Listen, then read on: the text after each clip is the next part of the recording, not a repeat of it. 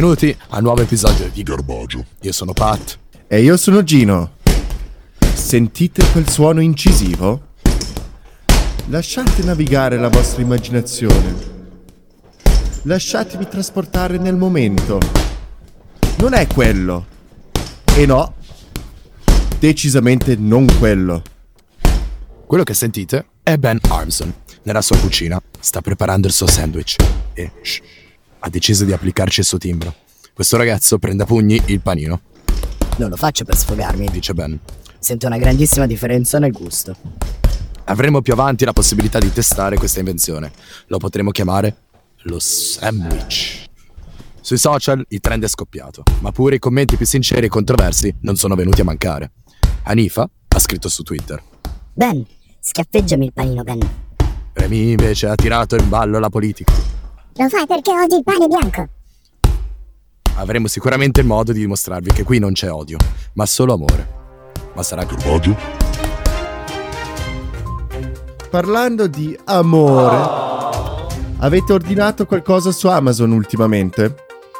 Se sì, correte subito a cercare nella scatola. Nel Galles, un'impiegata perde il suo anello di fidanzamento nel processo di confezionamento. Fidanzamento nel processo di confezionamento. Yeah, yeah, confezionamento, fidanzamento. Godetevi bene questo momento, fidanzamento nel processo di confezionamento. La diciottenne Jasmine Paget, assieme al suo fidanzato e collega, assicurano di aver setacciato l'intero magazzino. Speriamo che non perdano anche la speranza. Parlando di spedizione di merci altrui, nei mesi scorsi in alcuni paesi non si è più riusciti a trovare la carta igienica. Gli svizzeri invece hanno assalito i supermercati acquistando tutte le banane.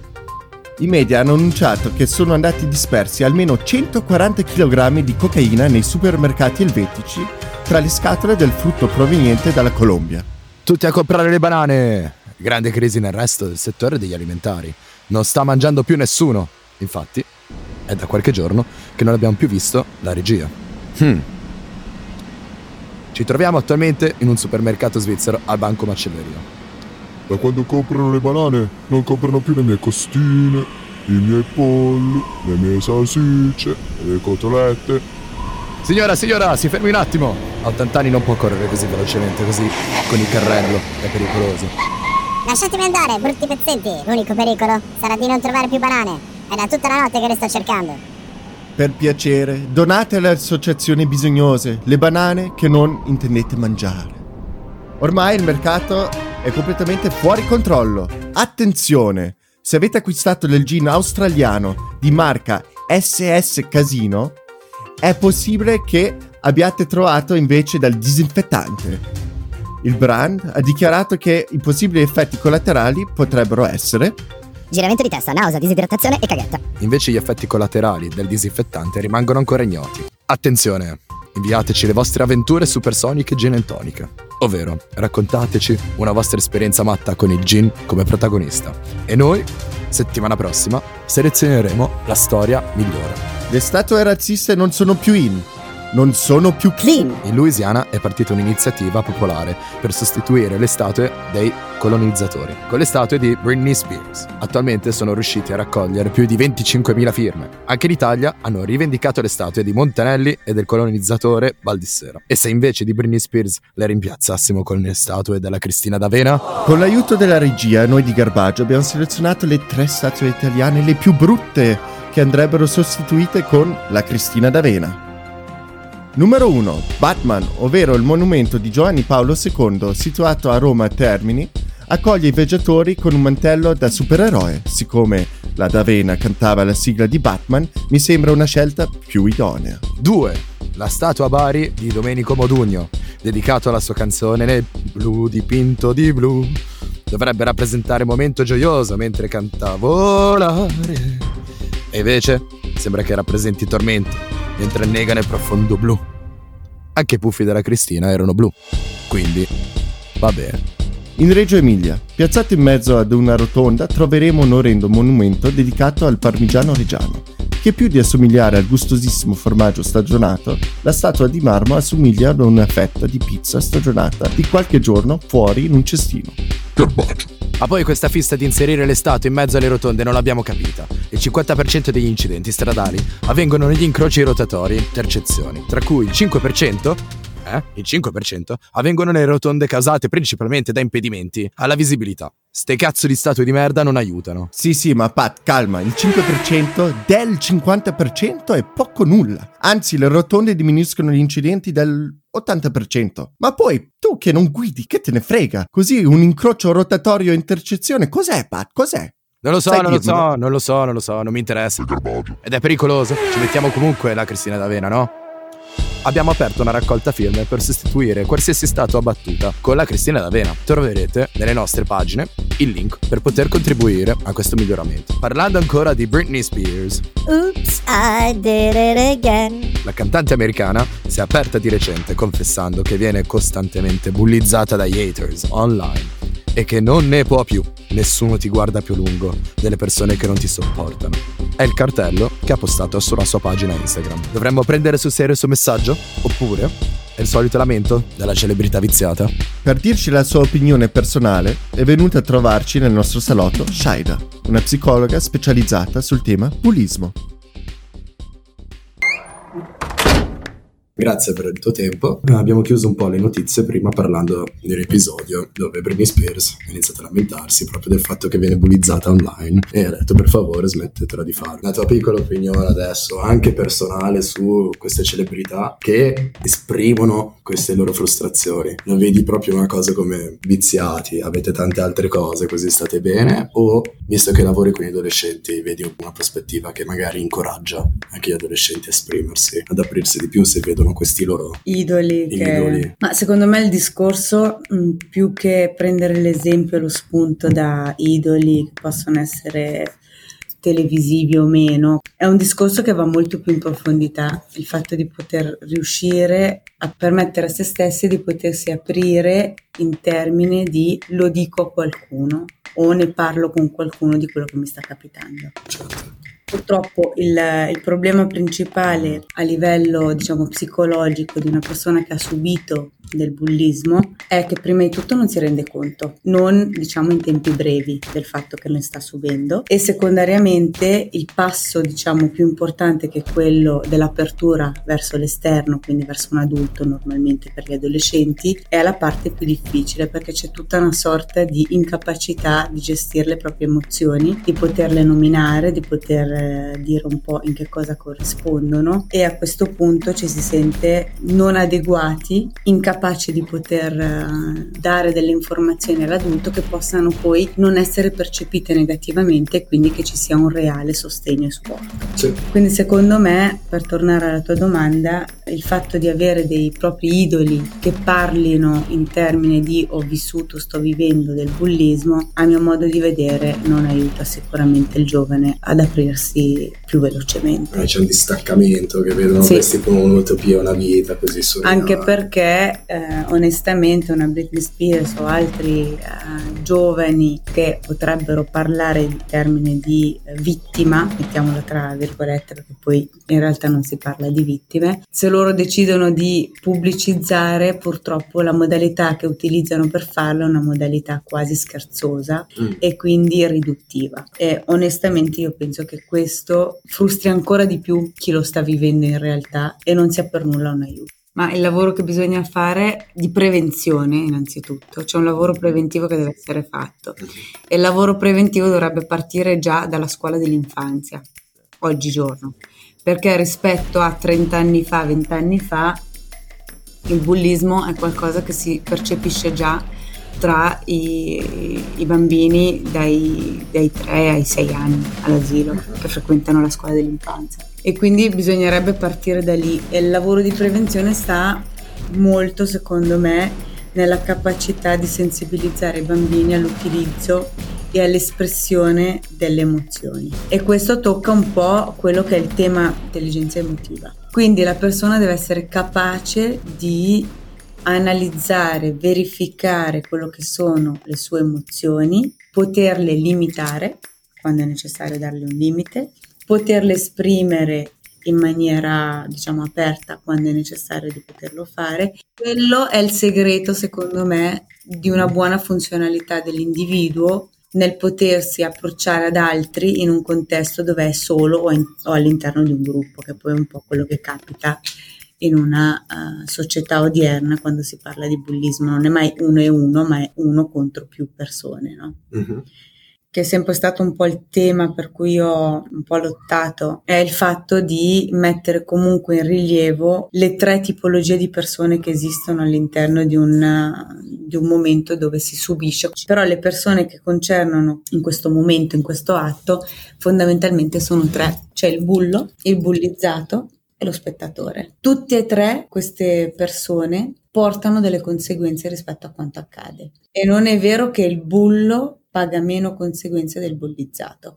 In realtà io non parlo mai anche con i pazienti eh, di lui è colpevole e l'altro poverino è la persona che ha subito. Certo. No? In realtà sia il bullo che il bullizzato sono due vittime e lo spettatore dal momento che diventa spettatore è un'altra vittima. Mm perché se io guardo qualcosa che non funziona e non interagisco e non intervengo, vuol dire che sono impotente. Certo. certo. Cioè hai fatto una tua scelta o mancanza di scelta. Mancanza di scelta, spesso è mancanza di scelta perché se poi vado dalla parte del bullo il bullizzato non mi rivolge più la parola. Se mm. vado da parte del bullizzato, il bullo non mi rivolge più la parola. Quindi cosa si fa? Si sta nella neutralità, che in realtà non è una neutralità, ma è una non scelta, allora. che avrà anch'essa delle conseguenze, positive o negative. Mm. Quello. Te quando ti riferisci al bullo è il capobranco. Lei è descritto molto come vittima. Infatti esatto. inizieremo anche a parlare un po' di quello. Ho notato i ragazzi molto giovani, spesso il capobranco è anche molto sveglio sì. come persona. Ha già capito magari i meccanismi della società,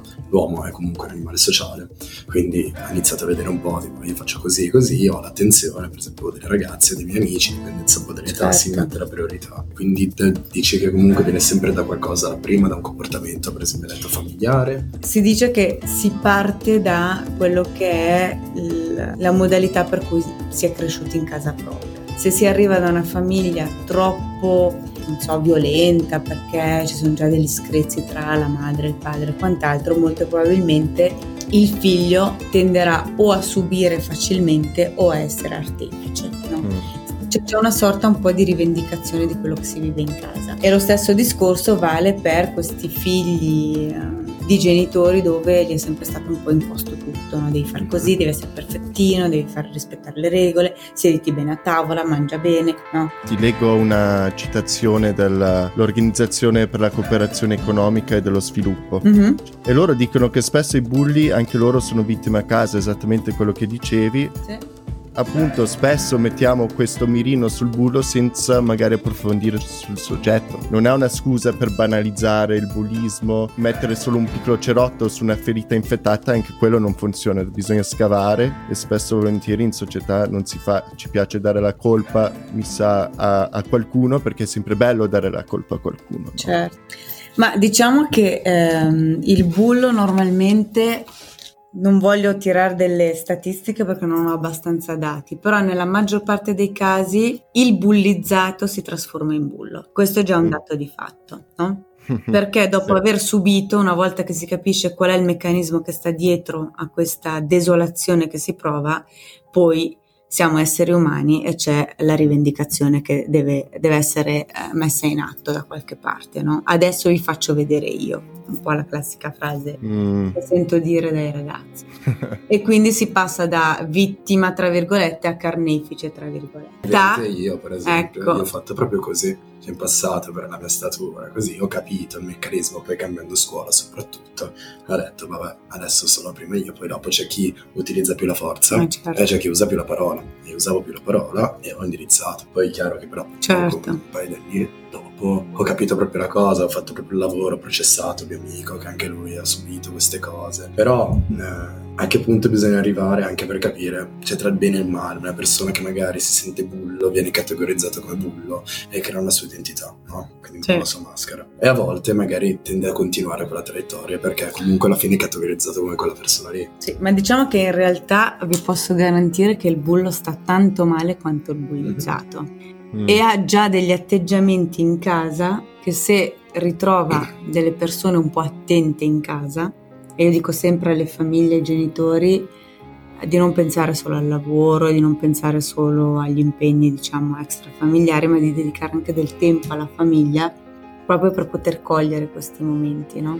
E eh, per i ragazzi, diciamo, è importante che ci sia qualcuno che riesca a cogliere questi piccoli cambiamenti che ci sono in loro, perché ci sono, nessuno riesce a mascherarli dappertutto. Dopo è normale che se ci sono dei comportamenti, degli atteggiamenti che vengono visti all'interno di un percorso scolastico, lì ci si aspetta che ci sia un attimo anche una, una certa diciamo, sensibilità da parte del corpo insegnanti.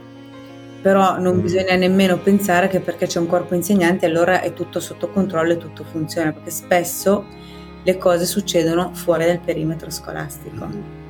Mm. Dove ci, eh? si, ci si aspetta proprio di uscire a 200 metri dalla linea diciamo, di confine della, del controllo scolastico e poi da lì succedono delle cose. Mm-hmm. Allora lì di chi è la colpa, di chi è la responsabilità? In realtà non è della scuola. Cosa che invece è certo, no, è territorio del comune, quindi è territorio di casa, se vogliamo, no? Allora le famiglie che mi vengono a dire, eh ma no, ma lì a scuola nessuno ha fatto niente, dico no, aspettate un attimo, non è questione di chi ha fatto e chi non ha fatto. E che se succede fuori dal percorso scolastico non è più responsabilità della scuola però è responsabilità della famiglia di vedere che qualcosa non va, questo sì. sì. Si chiude in camera, ascolta la musica, non viene a cena quando lo chiamiamo. Cioè, piccoli, mm. no? Piccoli, piccole osservazioni che sentivo ultimamente.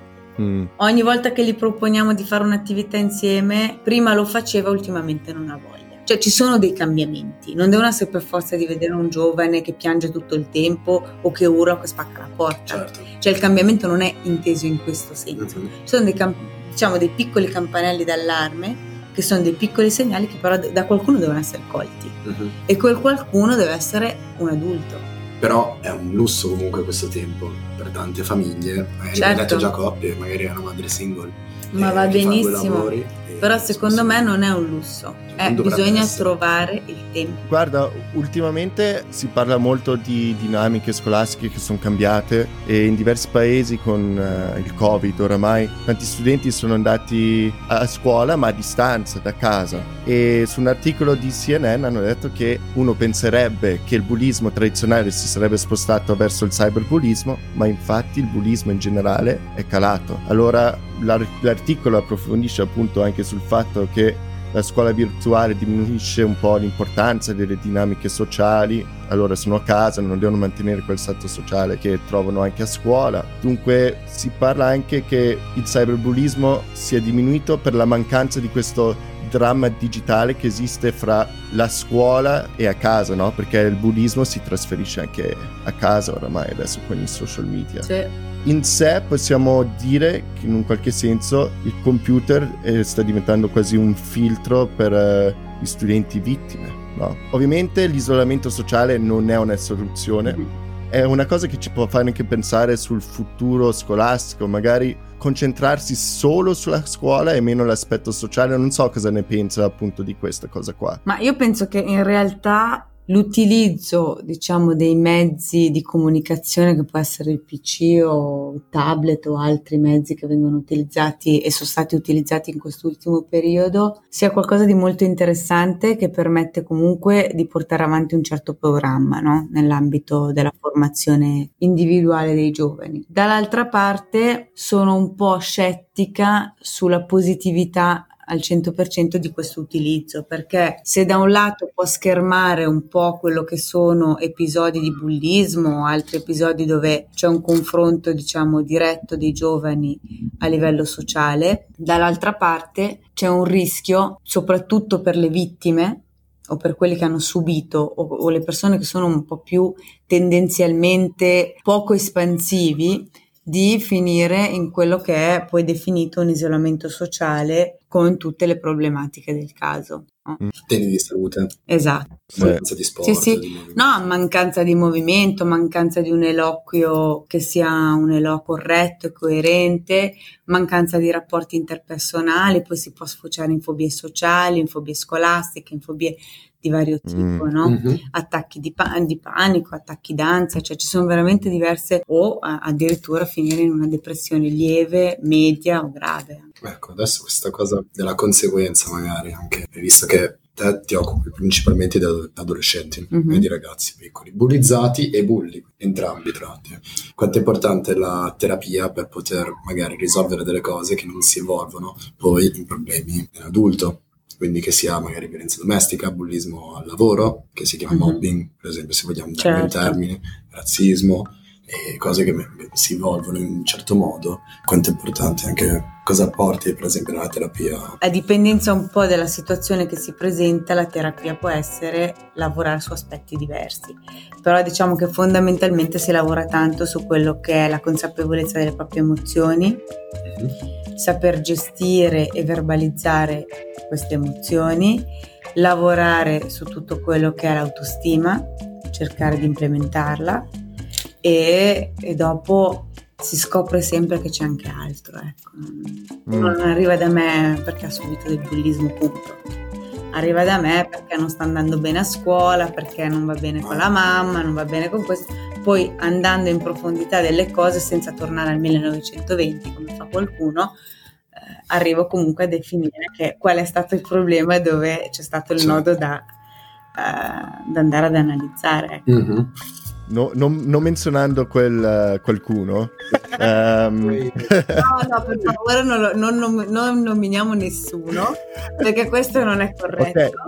In cosa non è corretto? No, non è corretto perché ognuno crede nella propria filosofia di vita. esatto. Ecco, e quindi io non Esatto. giudico quella degli altri, io dico no, a me non, Ah, no. appartengono Certo, queste certo. filosofie. Esatto. Però noi per esempio, seguendo un po' questi ragionamenti, abbiamo visto magari delle cose proprio, per esempio i comportamenti del bullismo, abbiamo Mm. visto per esempio dei collegamenti con queste teorie, no? Per esempio si parla, facciamo il nome Freud, per esempio, si collega molto il rapporto con il genitore Certo. con eh, le conseguenze del bambino. Quello che ho trovato interessante non è solo eh, a casa è violento, il bambino è violento, ma come hai detto te, anche l'eccessiva tensione, Certo. oppure anche semplicemente il bambino, magari vedi, parlando per esempio dell'eccessiva tensione, la madre magari dà tanta attenzione e si pensa che la conseguenza diretta sia la timidezza o più la fragilità, mentre quella potrebbe essere una conseguenza che però si può. Che può Quindi essere noi- anche negativo, perché se tu nutri troppo, se vogliamo, la parte dell'ego del bambino, quindi tu sei il migliore, tu sei il più bello, tu Certo. sei il più forte, sei il mio amore, sei qui, Mm.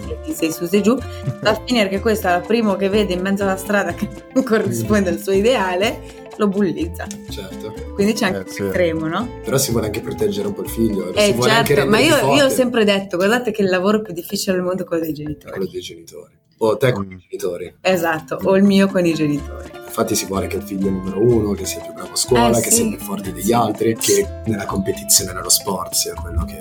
Però eh, in questa società esatta dove c'è il gruppo, dove c'è comunque anche dei genitori che dicono magari a me non me ne frega niente degli altri bambini, io voglio che Certo. sia vincitore numero uno. Esatto. Come fai esatto. con queste persone poi dopo? Non si presentano neanche qua i ragazzi. Eh, bisogna forse come fargli capire che anche se non è il vincitore numero uno può essere il migliore. Questa è la differenza, no? Mhm. Cioè, come quando uno dice a un genitore, guarda che anche se non fai quello, cioè a un figlio, no? Dice anche se tu non fai quello che tua madre vorrebbe, lei ti vorrà bene comunque. Mhm. È questa rassicurazione qui che funziona. E io vedo un'analogia un po' verso anche gli animali di branco, per esempio le scimmie, che anche loro eh, si bullizzano fra di loro ed è una, una questione di dominazione maschile, magari mostrare che sono i migliori per eh, poter eventualmente riprodursi, per mostrare che sono fertili. E a me sembra che sia una cosa che si sia trasferita magari nell'evoluzione dei uomini eh, verso una nostra società adesso che è mirata verso un po' una competizione che si dice magari sana, però in un certo senso troppa competizione ci rende quasi dipendenti a quella legge della natura che abbiamo provato a sfuggire creando quel contratto sociale inizialmente, no? Tutte queste cose qua di ipercompetizione in un certo modo sono quasi incivili se, se ci pensiamo. Penso che sia questo un po' anche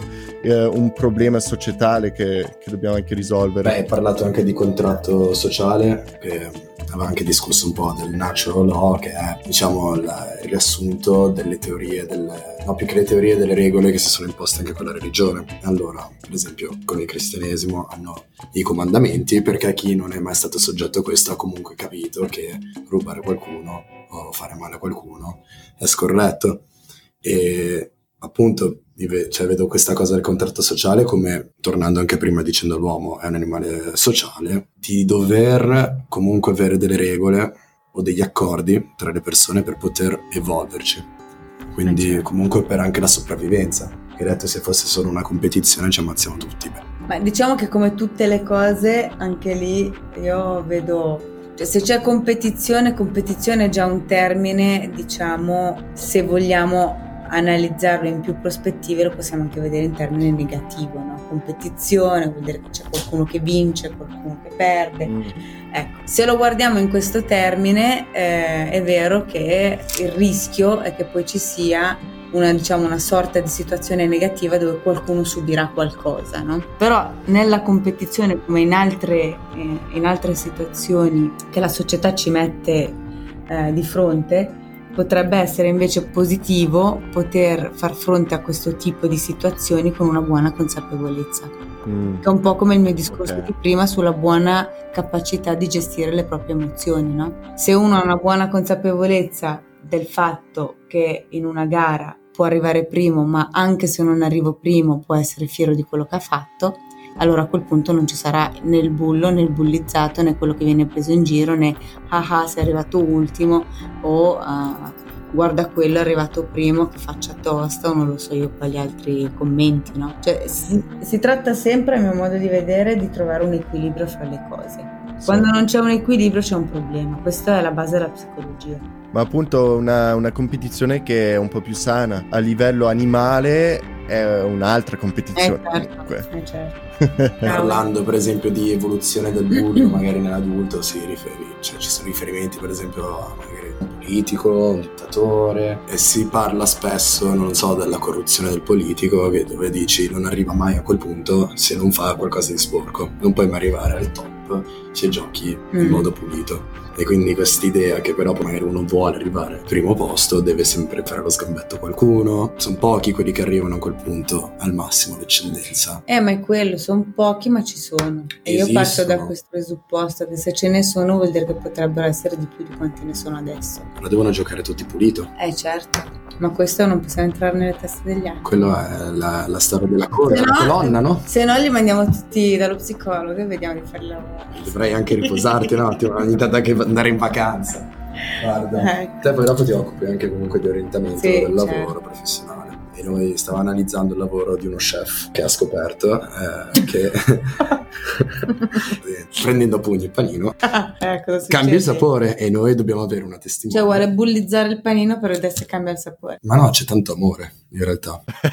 dobbiamo scoprire se effettivamente quello che dice Ah, quello che vero. dice è realtà, dobbiamo fare una prova. Io ve l'ho coperto. Psicologia cognitivo-comportamentale alla psicologia sperimentale, dove si sperimenta, diciamo, in vivo. Cavoli, Altrimenti lì non possiamo più arrivare da nessuna parte senza la eh, sperimentazione, eh, no? senza giusto, le teorie. Giusto. Lo chiam- il Povero panino. Il panino lo chiamiamo il panino tonno Freud. cioè questa, comunque c'è un hype dietro questa tecnologia. Questa cioè, allora, intanto Patrick si sta mettendo no, i guanti da chirurgo.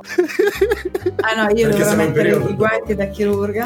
Vediamo. Aspetta, che io però mi devo bendare. Guarda, però mi metti in una situazione difficile. Eh. Ma per me sarà difficile perché io comunque dovrò capire. Allora, confermi che sono bendato, vero? Bendato. E io cosa devo fare? Devo picchiare il panino. Uno l'altro e io poi dovrò mangiare. Cioè io devo un uno. Ah, uno lo devo picchiare. Ah, ok, Vedi senza che tu vedi. Io non okay, vedo. Ok, perfetto. Esatto, no, ma qui ragazzi stiamo sempre progredendo in meglio. Io vado, eh.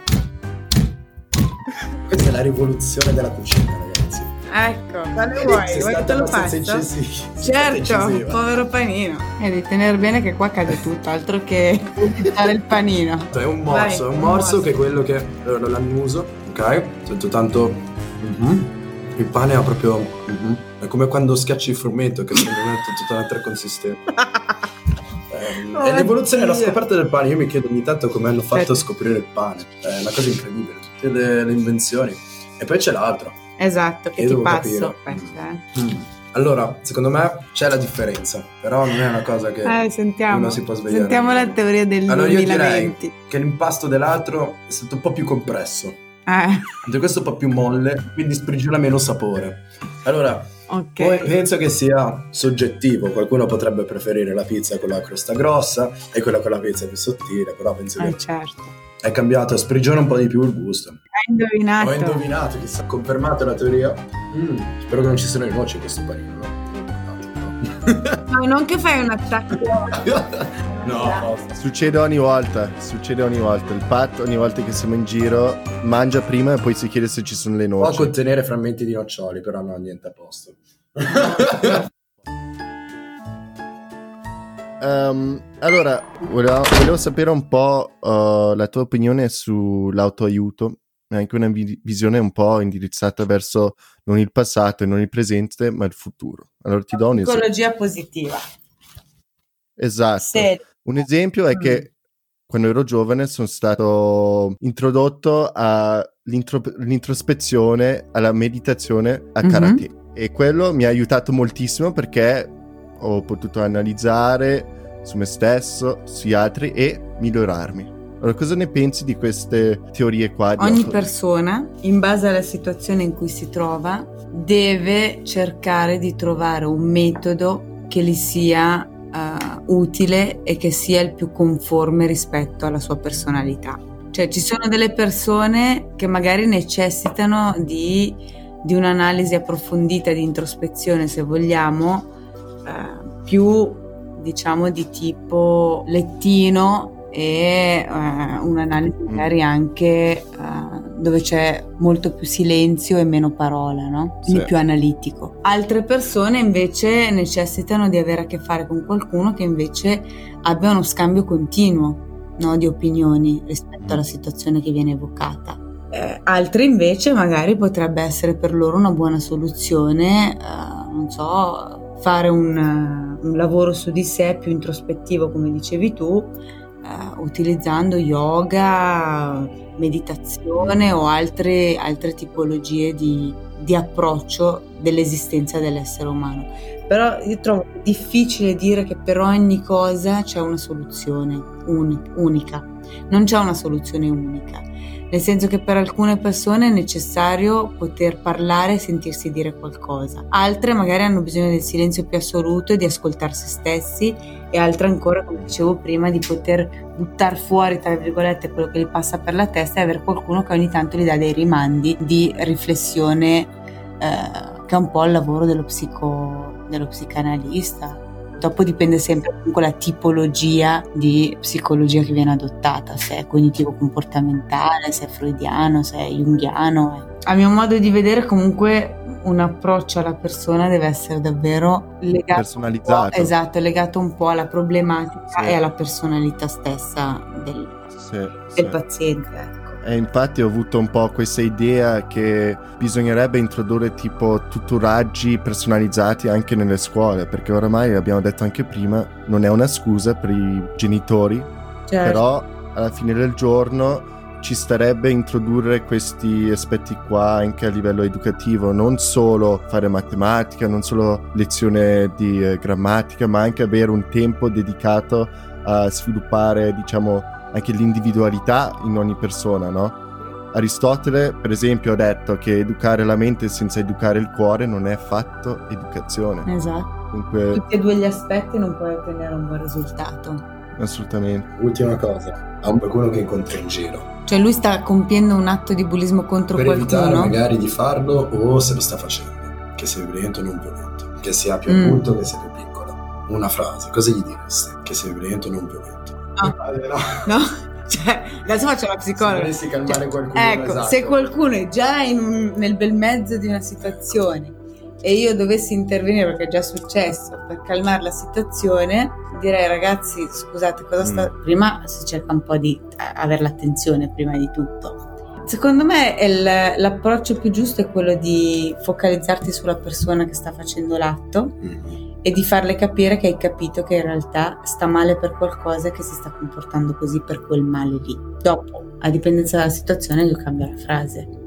Va bene. Va tutto bene? Ma tutto bene. È profonda quella, quella frase lì. C'è qualcosa che posso fare per te? Sfortunatamente siamo abituati così a dire com'è, tutto bene. esatto, Sì, invece bene, no, tu, ci diamo già la invece- risposta. Quel ciao come va è peggio di 100 insulti, io dico sempre. È inutile che chiedi ciao come va e tu non aspetti neanche la risposta, non chiederglielo neanche. Eh? Comunque, Spero di esservi state utile, ragazzi. molto. Pensavo di poter dormire, adesso dovrò riflettere ancora un po'. Tutto Sì, bene? Scherzo, scherzo. Fino tutto bene. sì, sì. Grazie mille, ciao. Perfetto. Di questa edizione di Per l'ennesima volta la regia ci ha lasciato fuori. Da una settimana che è sparita non capiamo il perché. Quindi, invece di saltare la settimana, abbiamo deciso di fare questa edizione estiva all'aperto. Sentirete l'umore degli uccellini, della gente nel parco, i bambini. Sì, dai, siamo pronti. Ancora una volta abbandonati, però va bene. Dai, via.